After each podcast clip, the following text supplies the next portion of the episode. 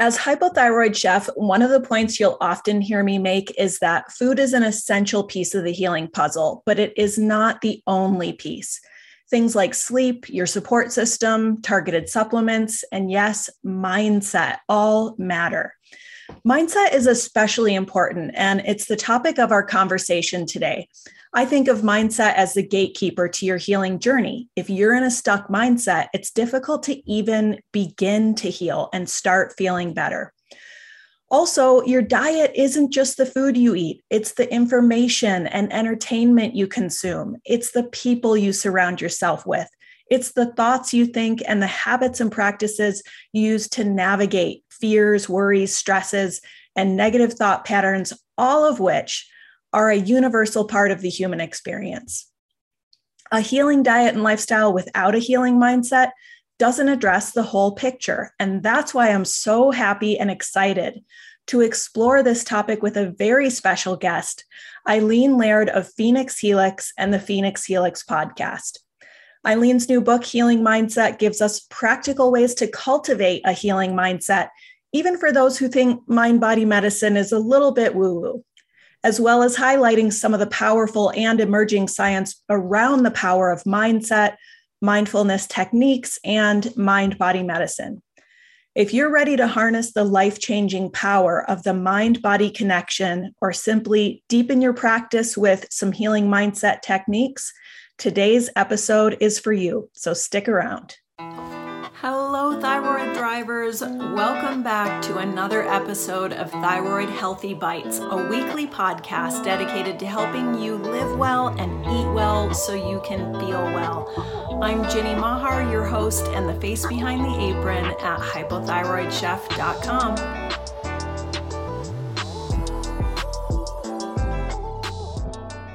All right, welcome, Eileen. I'm so excited to be here with you today. I'm excited too. I loved that introduction. That was such a great overview of the whole sphere of a healing mindset and all the different ways people can think about it. Well, I kind of wanted to frame it in terms of like the big picture because it really is a big picture, as you know, as an autoimmune patient. It's, I always say it's not one thing, it's all the things, right?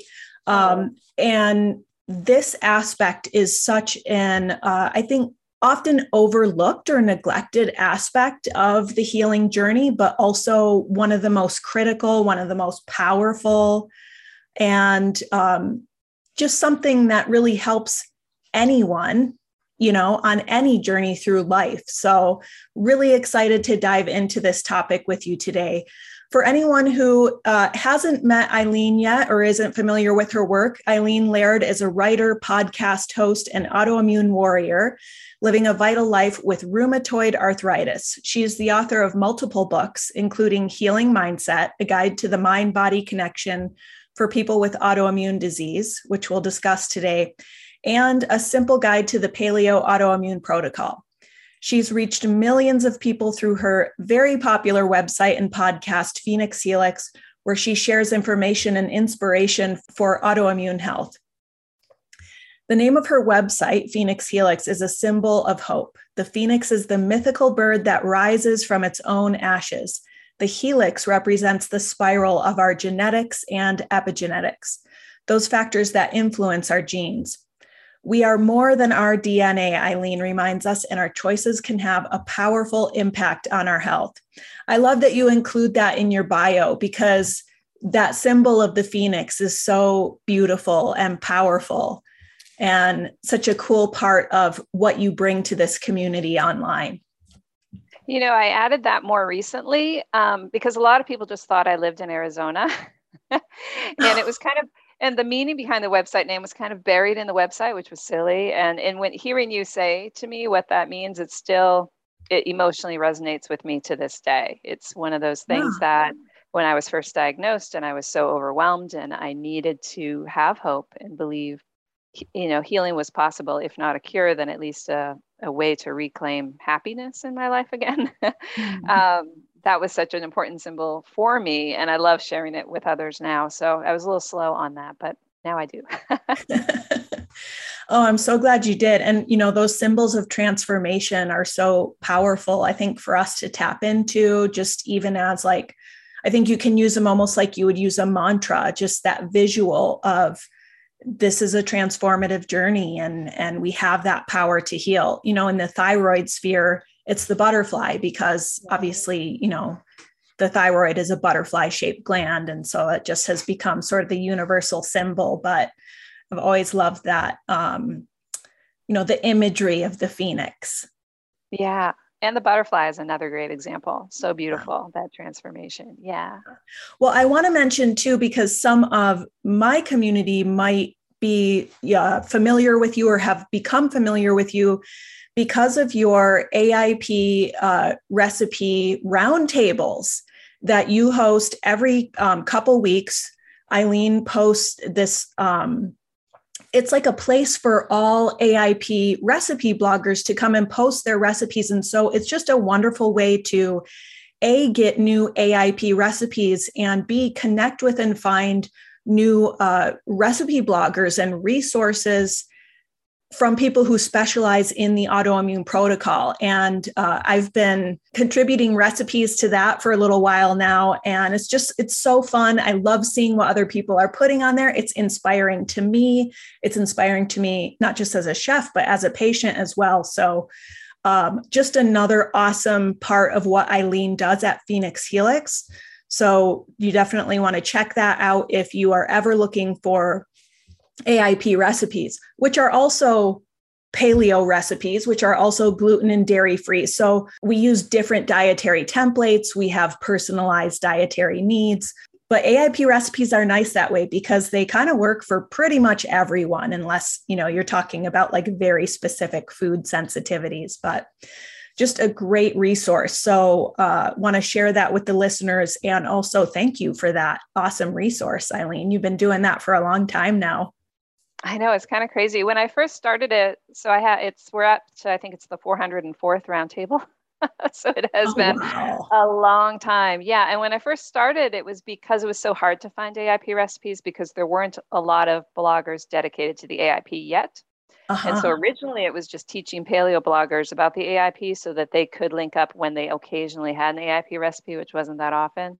Uh-huh. And then the community just grew and exploded over time. And then it was really a fun way to introduce new people, you know, welcome them into the community, introduce them to my followers. Um, and I just remember when I first started a healing diet myself, it was kind of hard to find recipes, and those types of resources were were really helpful. And I I did love finding new people. It felt like you were finding your tribe and um, people who understood you and resonated with you. And so I'm really excited you're part of it now too. Yeah. Oh, it's been super fun. Well, I am currently reading and loving your new book, uh, Healing Mindset. Before we dig into that, can you tell us a little bit about yourself, your personal healing journey, and maybe just like the creation of Phoenix Helix? Sure, sure. So I've had rheumatoid arthritis for 10 years now, and it was a rapid and severe onset. So that's kind of a medical terminology for saying it turns your life upside down in not a pleasant way. Um, I went from someone who was a massage therapist for my career, so that was pretty physical. I live in the mountains of North Carolina, and my husband and I love to hike and kayak and do things like that. So I had a very physically active life. And within a few months, I was disabled. So I was limping crossing my living room. I couldn't, um, you know, I didn't have the strength in my hands to wash dishes. I was in excruciating pain. I'd wake up every morning feeling like I was 90. I was 43 at the time, and it just hurt to move. And if you watched me, I would have that kind of stiff movement. And that was actually the best part of my day. That was just the baseline level of inflammation. And then every evening, like clockwork, sometime after dinner, um, there'd be one joint that would flare at a very extreme, make you gasp um, pain level. And it, uh, and I would have to um, respond by like if it was my shoulder i actually had to put it in a sling or if it was my wrist it went into a brace or if it was my knee or my foot i had to actually get off my feet for the night because i couldn't walk. And the worst one for me is if it hit my jaw i couldn't open my mouth and there's something primal about that because you can't eat and while you can talk and breathe it almost feels like you can't. So it was really terrifying overwhelming time and i didn't know how i would survive it. So um, I know that's kind of a dramatic onset, and I know people with various autoimmune diseases. Some, you know, no matter what the diagnosis, some people it's like that. Some people, it's kind of a slow, confusing. Why is my body very slowly changing till it gets to the point where it's overwhelming? Um, but no matter what, it's suddenly you, your body is not the body you recognize. The life you have is not the life you can suddenly live. And then we're all facing the same thing like, what do we do now? So it opened me up to all sorts of things. So it wasn't that I was unhealthy before. I mean, I did cook some home cooked meals and, um, but I didn't deny myself really anything. It wasn't on any kind of special diet. So I had gluten, dairy, and sugar every day and um, nightshades and all the things that I, after rheumatoid arthritis, um, increased flare activity. So when I started experimenting with diets, I was able to identify that. Um, the AIP was extremely helpful for me and really helped after months of increasing inflammation, really helped to start de escalating that inflammation. So when we talked about um, diet being powerful and foundational, it, it, truly is. But I will also say from that start, mindset was really important because I was so scared and I was so sad. I cried every day. Um, my husband would kiss my tears away. You know, he was, mm-hmm. and that's hard for people who love you to watch, and there's just so little that they can do. And um, I remember every night after flaring, I would usually end up in my lazy girl chair, kicked back, just trying to stay calm when the pain was escalating in my body. And that is when I started meditating. And before that, meditation just seemed like something that sounded like a good idea, but every time I tried it, it didn't resonate with me. And um, I think partly I didn't understand what it was and I wasn't exploring all the different ways you could do it, but also partly is I wasn't suffering. And I think suffering opens us up to things that we wouldn't consider when we're feeling well. So um, maybe I didn't need a healing mindset when I wasn't sick, if that makes sense. Mm-hmm. So, um, so the meditation, I did guided meditations. It was a CD with Jack Kornfield called um, "A Lamp in the Darkness: Guided Meditations for Difficult Times," and there was so much compassion in those meditations, and, and um, it was it, it, you know self-acceptance instead of resistance and self-love and calm and soothing and replacing all of the whew, escalating spiraling thoughts in my head with more positive ones. And i think a guided meditation when you're first starting out especially is is so helpful and especially then mm. when your thoughts are just whew, not very helpful at all. And so it's like a recorded healing mindset before you've had a chance to develop one yourself Mm. So that's kind of my start in a nutshell. And that was 10 years ago. Wow. Thank you for sharing that. Oh my gosh. I just totally got goosebumps at so many moments in that story. And I think it so perfectly illustrates so many aspects of the healing journey, how it pushes us to discover um, new survival tools and coping tools it pushes us to become healthier in many ways and to take better care of ourselves and also the self-acceptance piece. So just so many you know aspects of that that you know i know i can relate to and i'm sure so many of the listeners. I'm curious in you know hearing your story and having read your story in the book too you had that rapid and severe onset was just out of curiosity if you don't mind me asking was there like a triggering event that you can think of or was it just out of nowhere you got sideswiped by this curveball? So i think it's funny when i think about this i think it's kind of both and. So i'm not i have friends for example who had a traumatic event happen before right. and it was so it was just very clear.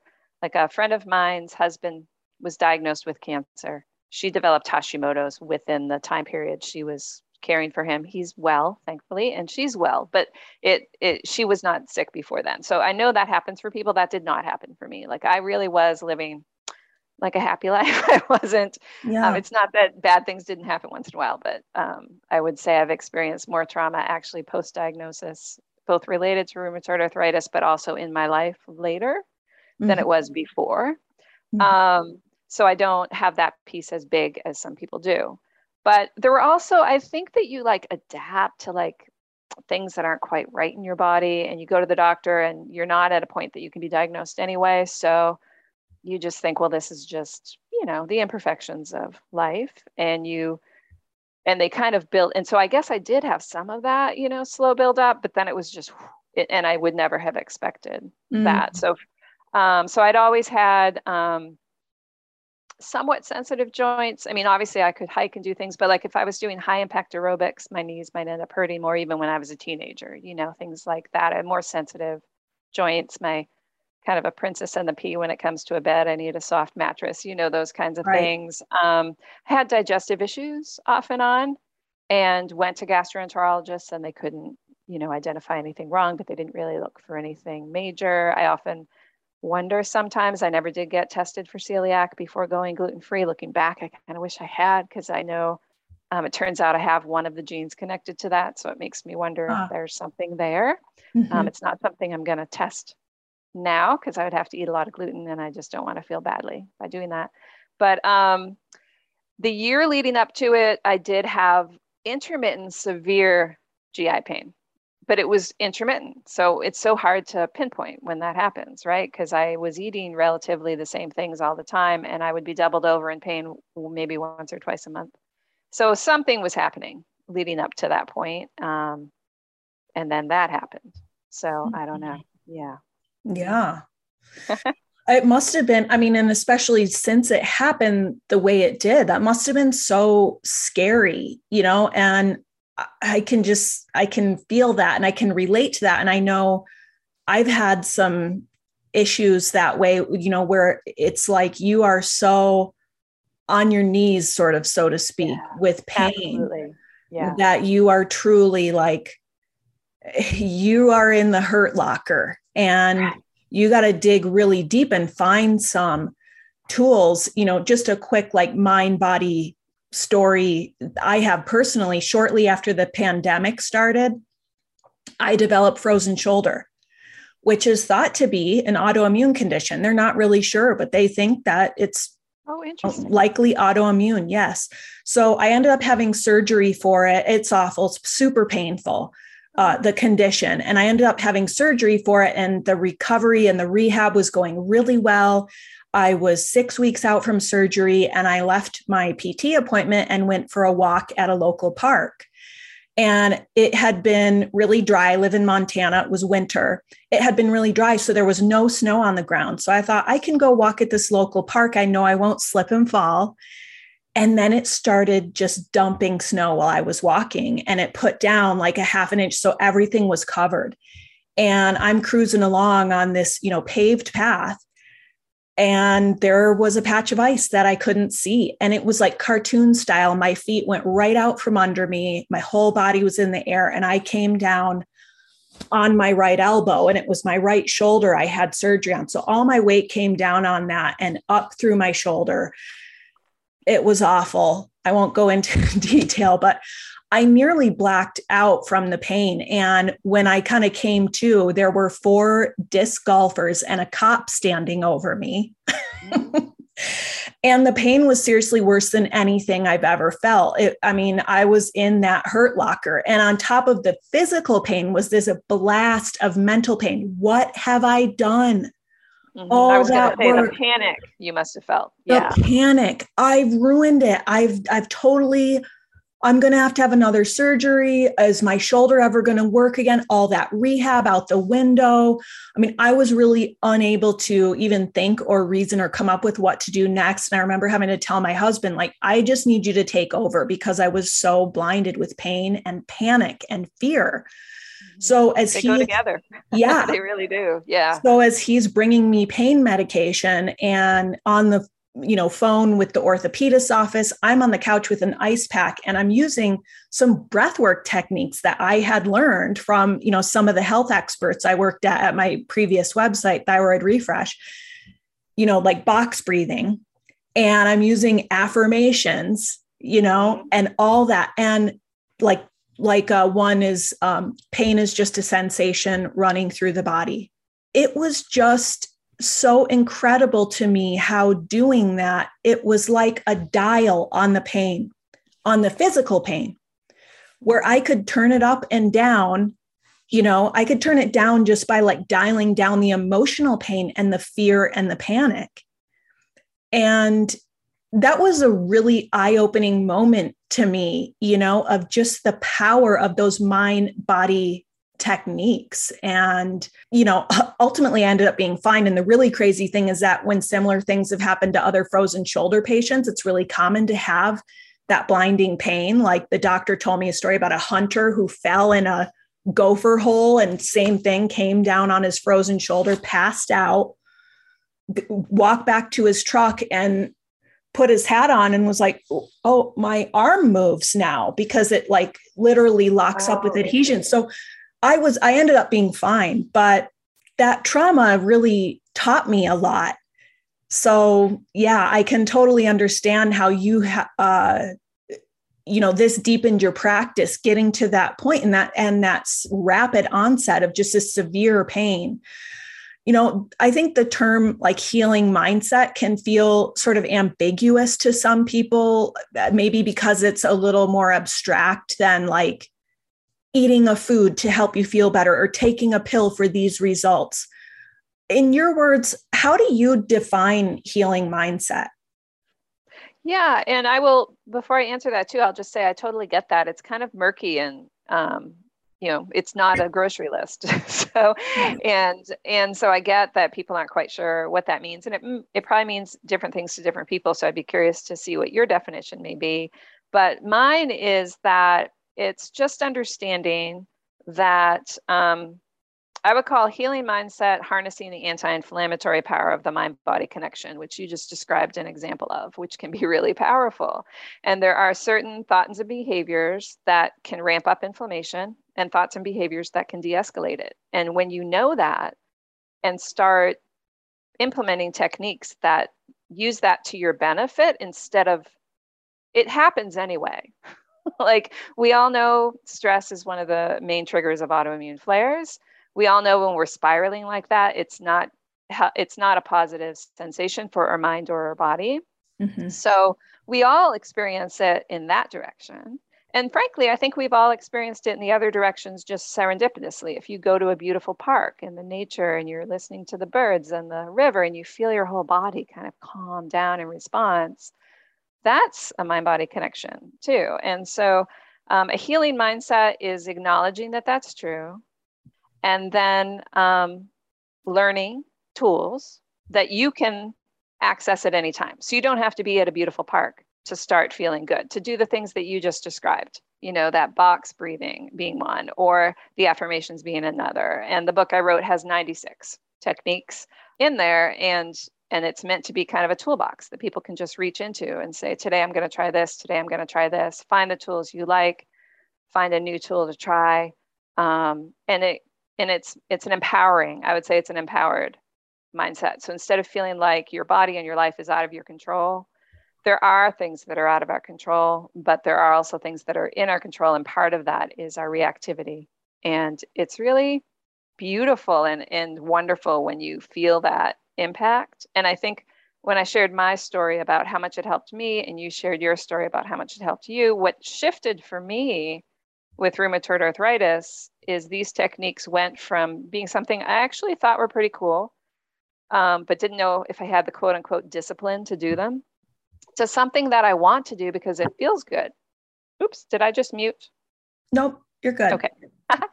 um, so, so they're not. It doesn't require discipline for me to reach for these tools anymore. It's um, they're they're enjoyable, and isn't that a wonderful thing when you feel like there are a lot of things you maybe have to do for your health mm-hmm. um, that there are things that benefit your health that actually are so soothing it, it, can be a treat in your day like that's my hope with the book is that people find things that are actually just blessings in their day positives in their day you know yeah especially yes. if you're in a place where you are flaring and there are a lot of things that are not feeling positive mm-hmm. yes i love that and that makes me so much think of food too where as you were saying, you know, it doesn't require discipline. It's something I want to do. It's something I'm drawn to. It's a it's a treat. It's you know, I think we go through that with food too, where maybe at first it's taking so much discipline to really shift the overall uh, approach we take to our diets to then finding ourselves craving things like blueberries or you know kale or mm-hmm. um, bone broth or things like that where it's like yes oh this is what i needed and yeah. to have those things in your toolbox is just so powerful and i love the way the book is laid out it's so thoughtfully written you know there you have the intro you kind of tell your story. You set the stage with you know the power of mind body techniques throughout the book. Uh, you really do a beautiful job of um, you know citing so many scientific studies.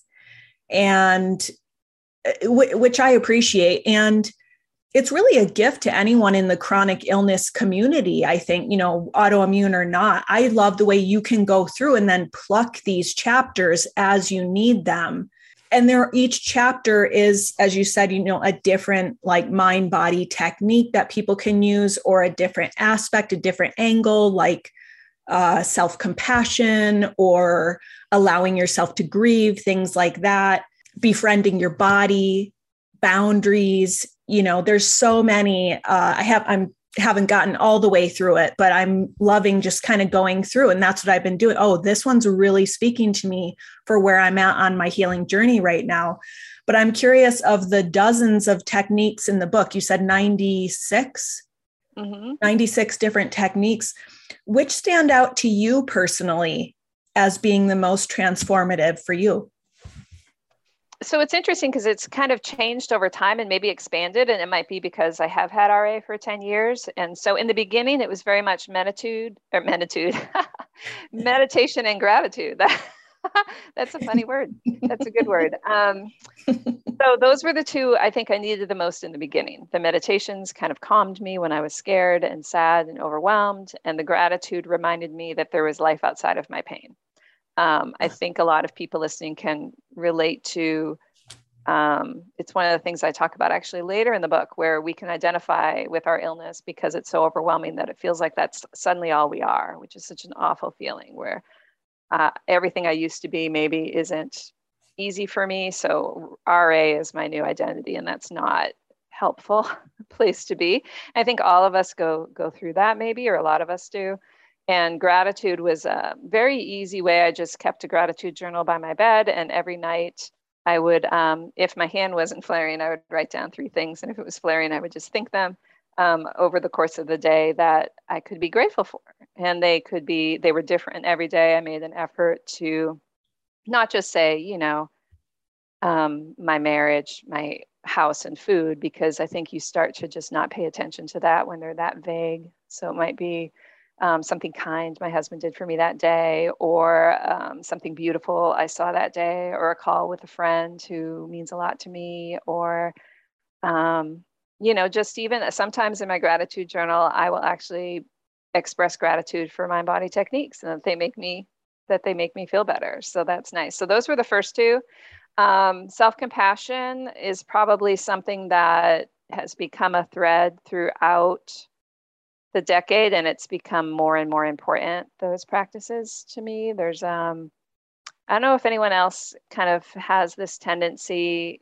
I in the beginning felt a lot of pressure to actually cure myself. I think maybe a lot of people do and feeling like a failure if i couldn't and and feeling like if i could live my life perfectly i would not flare. And feeling like every flare was somehow my fault. And so I had to go through a lot of that. And the truth is, I did do a lot of things that were extremely helpful that really cut back on my flares. But I have autoimmune disease. And so sometimes I am doing everything quote unquote right. And a flare may come anyway, whose source I can't identify. And one thing that ended up happening for me while i you know who i don't like that i mean no one likes to flare right um, there was a freedom that came with that actually it was like oh so i've done all of this and this is still happening so sometimes it's going to happen anyway so maybe i can take the pressure off a little bit and maybe i don't have to be perfect and maybe mm-hmm. i can give myself more grace and um, that in itself you know is so healing i think i maybe didn't know the inflammatory pressure of that perfectionism in my life. So even though I was doing all of these practices, diet, lifestyle, mindset, um, there was this thread underneath of, am I doing enough? So an intensity to it um, that I try and keep an eye on now. I'm a recovering perfectionist, and I, I, write about perfectionism some in the book and some techniques for overcoming it. So that's been a thing. And then EFT is emotional freedom technique is a technique I actually um, have come to really love, and I even worked one on one with a therapist with guided sessions, and I do that sometimes um, to take it to the next level. But um, for people who don't know what it is, you kind of tap certain um, acupressure points, um, mostly on your face and a few other places on your body while tuning into um, it can be an emotion or a physical symptom that you're not liking right now. And it's honoring what's happening and it kind of while loving yourself at the same time. So most of the time, a statement might be maybe you're flaring, you say, even though I am in a lot of pain and I'm mad about it and sad about it and feeling betrayed by it, you can name every feeling that's coming up. I completely love and accept myself. Mm-hmm. And there that's such a a combination we don't think very often. It's that both and. And so instead of pretending we don't have these emotions and just powering through, or pretending we don't have the pain and just powering through, it it's pausing, it's honoring your body and your soul enough to honor the challenge you're going through holding that in a loving space and there's a again it's that it's almost like stepping out into nature there's a release that comes to me from that i think because my um, first impulse with challenging emotions is to quote unquote manage them instead of feel them. and they're hard. I mean, who wants to feel sad, scared, overwhelmed, anxious, all of that stuff? But it's there, whether mm-hmm. I make space for it or not. And so EFT seems to, um, it's a, te- it's a, it's just such a simple tool that gives me the package that helps me to make space for how I feel in a way that's accepting and it does sometimes the feelings will dissipate and i just feel better sometimes the symptoms will improve but even if it doesn't i feel better about what i'm experiencing mm-hmm. and it feels like it feels like self-kindness in a, in a really nice way yes oh i love those examples and it's so juicy you know just there's so many topics in there we could do like five different shows on all these things like the perfectionism we feel. And also, I think there's some messaging, can be some messaging from some in the health and wellness space that you can reverse your diagnosis, like with Hashimoto's. You can reverse your diagnosis if you just do this perfectly, live this way, eat this way, never stray from this. And well, that can happen for people, it's it's pretty rare like the statistics are low i think if you catch it like early enough mm-hmm. and you implement some you know diet and lifestyle changes and, and address root cause factors and get your treatment dialed in and all that right away even then you know like your likelihood of being able to maybe get off medication is higher but it's still low. I want to say it's like 20% so you know just letting ourselves off the hook a little bit as far as I'm doing my best, and my best doesn't have to be perfect. And um, especially around food, people get really stressed out about food if they divert from their, you know, whatever kind of dietary program they're using. And sometimes the stress and the perfectionism around that is worse than actually eating something that's off plan. Mm-hmm. And just, yeah, kind of breathing through that and having that self compassion. And I know, you know, that's such an overarching theme of everything you just said. And I think of the book is that self acceptance and self compassion. And I know, you know, this book came to me at such a perfect time on my healing journey because that's something I'm realizing. Like, I think of myself as a really compassionate person, but maybe not so much towards my own shortcomings and failures and needs and challenges. And um, that's so powerful and important on our healing journey and as patients, you know, to to attempt to stop resenting our bodies, resenting our illness, resenting our health issues. You know, in doing that, I think we're kind of resenting that soft and sensitive and vulnerable part of ourselves that it's really beautifully said. Yeah. And maybe on a deeper level, we we just even start to resent or blame ourselves for no longer being a quote unquote normal, healthy person. Can you talk to us a little bit about the importance of self compassion or self acceptance in terms of you know mind body medicine and and your healing journey? You you did a lot of that in you know what we just talked about, but can we zero in on that a little more? Yeah, and I think um, it brings up the idea too that you know these are lifetime practices. So people that perfectionism you can have with your diet, you can approach um, a healing mindset with that perfectionism. It's kind of funny. Like if you set yourself a 30 day meditation challenge and you skip a day, you might feel like a failure. But if you did 20 plus days in a month, like that's a lot of meditation. like instead, you know, give yourself a pat on the back for that. So um, so i do i think a thread throughout the book is is it's a lot of like here's how you can start. You know you don't have to set yourself a really high bar. Like here's a small practice you can begin with and here's how you can expand it. And if you run into this obstacle here's something to consider relating to this obstacle. And if you are judging yourself about this can you soften that a little bit? And I mean, one of the first chapters is self compassion. I think the first technique chapter is gratitude, and after that is self compassion. And the reason I think those go together is um, there are times when it's very difficult to feel gratitude. So I said that that was something that was healing for me, and I'm grateful it was. But there are times in some people's lives and later in my life where I had this time, I felt like um, how I would describe it is I didn't have the building block for positive emotions. It was very scary period in my life and um, and that's actually what clinical depression feels like for a lot of people and so a gratitude practice might feel like yet another way you're failing so because you hmm. can't mm. feel it you know you can write it down and say well this is a really nice thing someone did for me but why am i not feeling grateful for it so if that starts happening to you to shift to the self-compassion chapter because that's just a place that's it's always there for us and when things are hardest, I think it's the most soothing thing. And when you said you thought of yourself as a self compassionate person, but then you realize in some ways you're not. And I think, again, we are never going to be perfectly self compassionate, but there was a point in the book where I was trying to give examples of some of the negative thoughts that can come into your head. and when I wrote them down, they were real. Like I was just, I was having an exhausted feeling day. And so I wrote down what my mind was saying about me for being that tired. And it was harsh like when i put it in writing.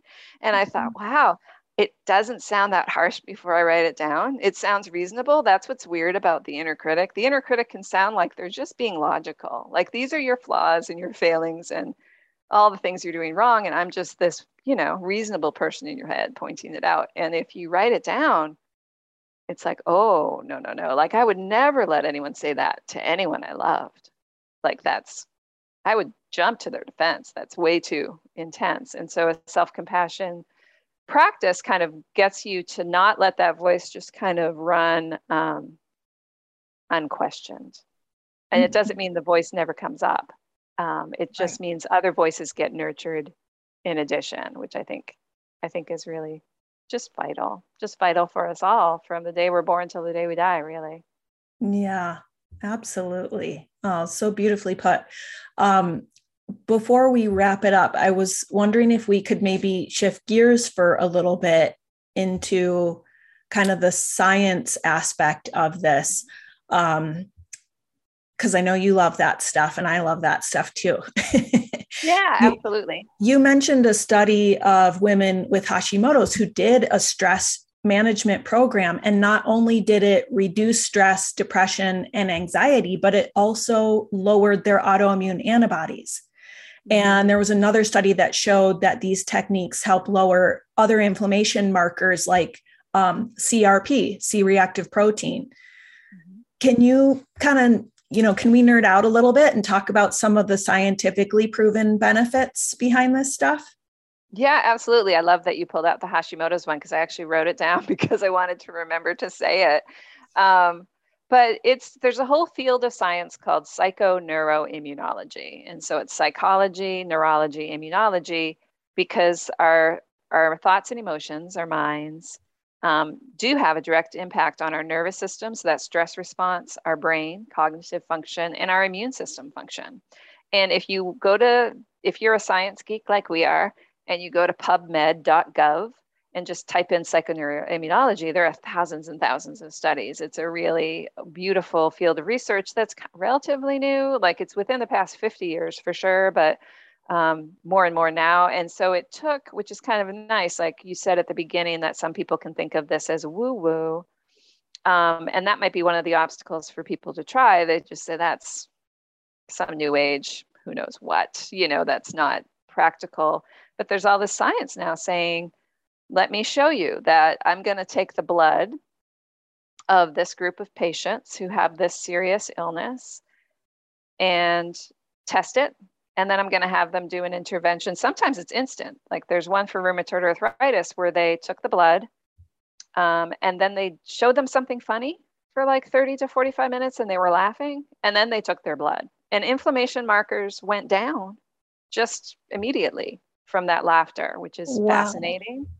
Um, with the Hashimoto study, it was longer because I think it was a six or eight week stress management program, and it was more, um, which is great, like multi layered, right? So it taught all sorts of stress management techniques, a lot of the ones that are in the book, including things like guided imagery and the breathing, deep breathing, and um, cognitive reframing. So when you have an unhelpful thought, how to learn to recognize how it's unhelpful, um, how to see it a different way. And so um, and, and that led to all sorts of improvements. And that was a cool study because it was a randomized controlled trial. So that's kind of considered a gold standard in research. So they had a group of people with Hashimoto's who received this stress management training and a group who didn't. And they both received standard medical care.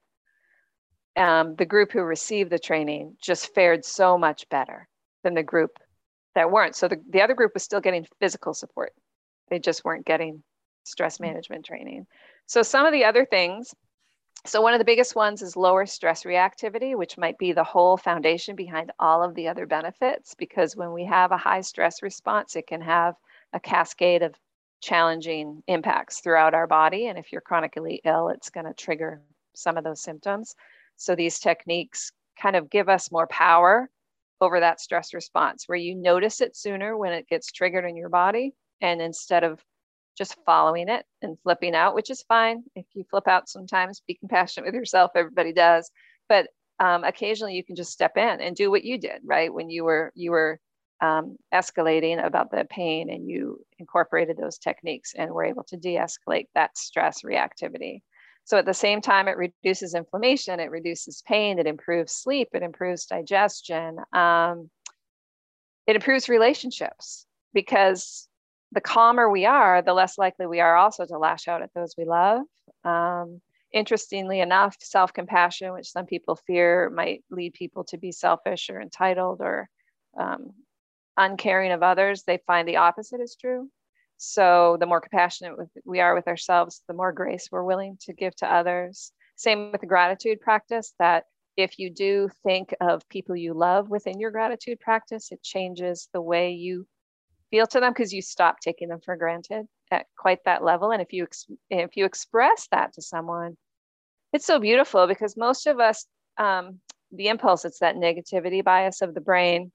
We notice what's wrong more than we notice what's right. And there's that could be its own conversation because that's true with our health but it's also true with the world at large and in relationships. So we might be more likely to point out where someone is disappointing us than we are to point out where they are very loving and supportive of us. And it doesn't mean you don't still talk about what's important and work on issues that need to be resolved. But if you can also um, notice what's going well and appreciate that, that improves relationships. Um, I mentioned fatigue is something that comes and goes for me. And I, I think for a lot of people with autoimmune disease, and I know Hashimoto's in particular, but um, mind body techniques can reduce fatigue and increase energy um, and just a sense of agency, I think, which when you have autoimmune disease, you feel like so much is out of your control. These tools that give you a sense of control, like I think that can't be underestimated how mm. wonderful that that can feel. Yes, and and empowering.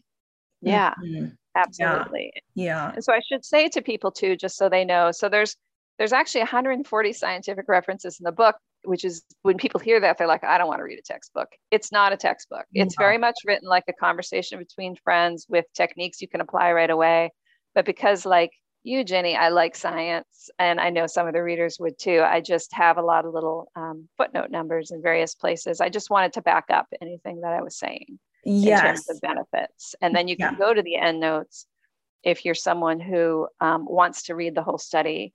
You can you can just have a lot of fun for a long time looking at all of those. yes, thank you for clarifying that. So yeah, I mean, obviously, so much and a growing body of scientific research behind this. So, why, in your mind, do so many of us, uh, including some health professionals, neglect or dismiss or just under prioritize this aspect of our healing?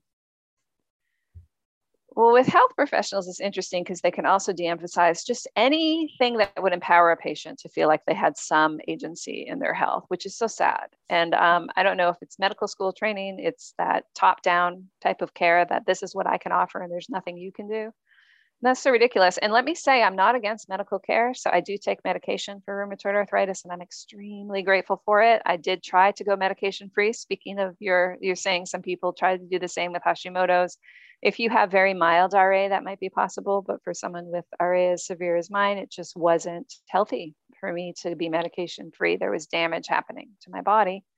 And so it's a blended thing. I do diet, lifestyle, medication, mindset are kind of my four pillars of health. And why doctors wouldn't like just say this is beautiful this is a beautiful blend and you don't have to do it all at once but where would you like to take charge of your health in some capacity? And, and here's a resource i could give you that would just be so nice. Um, but for mindset specifically um, i start the book talking about three common myths about the mind body connection so they might be what gets in people's way and one that might resonate with people a lot who are listening to this if any of you have been told it was all in your head and your physical symptoms were dismissed and you were given a prescription for an antidepressant when you had hashimoto's and um, told by your friends, family, or medical professionals that you were crazy, um, that's such a horrible thing to happen to somebody. And it happens too often in the autoimmune community, that type of medical gaslighting. And I think it can make people very defensive about the mind body connection because they've worked so hard to prove there was something physically wrong and get the help they needed for that physical issue that they might feel that if they admit there is a mind body piece, they're somehow saying there's not physical piece. And that's the second myth mm-hmm. is the is is if someone is thinking the mind body connection doesn't exist, that's also a myth. It's again, it's as we've been talking, it's both and. So your physical autoimmune disease is real, your physical chronic illness is real, physical medical support is helpful. Um, diet, which is very physical, is is helpful, but you can also use the mind as medicine. Mm. And I think that's really one way to think about that. And then the last myth, and, and, I think you mentioned it, and so did I, is the people online who say you can cure yourself with your mind. And so they make people feel like a failure if they can't. And so people can get really defensive because there are people in the mindset community who kind of spread that myth. And I think it's a toxic one, actually, because it's making you responsible for your illness, not in an empowering way, but just in kind of it's your fault. Like I have had people tell me that if I just release, released whatever spiritual blocks are holding me back, I would be cured. And it's not helpful. It's not helpful. No one can think perfectly all the time. As long as you're living on this planet, we will have spiritual lessons to learn, and that's part of life, and that's beautiful. But it's not like you, like I can just go, I'm gonna get enlightened today and then my RA is going to disappear. I actually don't think that would happen. I think part of enlightenment is um, learning to live with whatever challenges this life has given us. Um, so, those might be some of the reasons a lot of people may skirt around this mm-hmm. idea. But um, what I'm hoping to do with the book and with this conversation and what you do for your community, which is so helpful, is just it's just it's just a tool it's just and it's a series of tools it's just one piece of a healing puzzle that you can access at any time it's free um, there are lots of ways to do it so it's not like you can do it wrong um, and you can just explore and and there's so much that's not that's not true for like medical care can be really expensive there's a lot of variety in terms of what people have access to food same way. Um, I know I have access to really high quality food, and there are people who live in food deserts. So, um, with these techniques, you don't you don't have to buy anything to do them. Mm, love that. And speaking of which, do you want to end? Should we end telling people about one of those techniques? Should we pick one from the book to, that they can? Sure. Find? Yes, that would be amazing. Um, so there are 96, and anytime I do an interview, I'm trying to pick a different one so that they don't get repeated. and so the one I would like to share today, and it's one um, that some of you listening may have done, and if you haven't, it can be really powerful, and that's to write a letter to your body. Mm. So the goal of that is to not censor yourself. Speaking of like when I said earlier, when I do a- EFT, I let myself feel everything I feel and wrap that up in self-love. So the um, this is part of the befriending your body chapter. So this letter is the same way. And you start out by not censoring yourself and saying all of the things you think and feel, frankly, that are negative. You know, if you feel betrayed by your body, go ahead and write that down. If you feel devastated and um, in, in pain and you're mad and you're um, scared, and all of those feelings, just write that down. And you can talk about when it started and the obstacles that you feel your body puts in your way of your goals and the things you want to achieve and what you wish your life would be like if your body wasn't this way. So you can just let all of that out. And then once you've let all of that out, the next piece is to try and find some gratitude for your body. And I think that's really healing to realize how much is going right so I have rheumatoid arthritis. It attacks my joints. There are over 100 autoimmune diseases that, um, and I, I don't have all of them. And even if you have multiple autoimmune diseases, I have friends who have three or four. There's 96 they don't have, you know? So there's many places in the body where that attack is not happening. So, mm-hmm. an example, I get my thyroid test tested regularly. My thyroid functions well. I can, I'm so grateful for that. I know the havoc it can play with the body when it doesn't, right? Um, there are actually trillions of cells in the body, and they're in every single cell every single second. There are trillions of processes happening that allow me to talk to you, that allow me to hear what you're saying, that allow me to hold my body up, um, that allow me to do everything breathe. My heart beats without my trying to control it. My liver is detoxifying without my telling it what to do. Um, my kidneys are doing the same. So with digestion, even if you have digestive issues, if you aren't on a feeding tube, your digestion is still allowing you to absorb nutrition, even if it's perfectly. So, so write that. I'll try and try and just write down as many as you can. Um, but you can start with 10, 10 things your body does right. And then I think it's really interesting to talk to yourself and look back about your history with your body and two ways you can do it is thank yourself for everything you're doing to support your body. If you're listening to this podcast, you probably are doing a lot of health approaches and give yourself kudos and credits for everything you do right. It doesn't have to be perfect, but all of the food that you choose that's healthy. Um, anytime you prioritize rest, anytime you do a mind body technique, um, spend time with friends, you bring joy into your life, all of the things you do that support your health, if you go to the doctor when you need to go to the doctor, if you have alternative healing techniques that you use, really thank yourself for all of the support you give your body. And then the other piece of that is have there been times when you didn't do that? Because I know for me, before rheumatoid arthritis, I took my body for granted a lot. I could push it pretty hard. Mm-hmm. Um, I added to its burdens at times when I um, when that wasn't super helpful. When I was young in my 20s, I drank to excess. That was a lot for my body to process. Um, so to just really be able to see how my body carried me through in spite of what I wasn't doing that was unhelpful. And it's kind of that reverse. It's seeing that uh, that we haven't always supported our bodies either, and then forgive yourself for that. So I'm not saying that to bring up any shame or blame.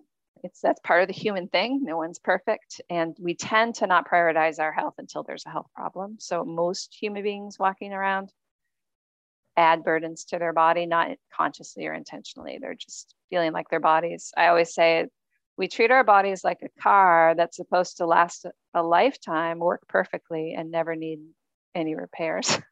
it's kind of a strange way of looking at it. So, write about that and um, and then and then wrap up with your body writing you back. So it's this is a long one, but when you have time, I think it can be absolutely beautiful and powerful, and it really encapsulates a lot of the other techniques in the book too. A lot of the themes. Yes. Oh my gosh. I want to go do that right now. good. good, good, good.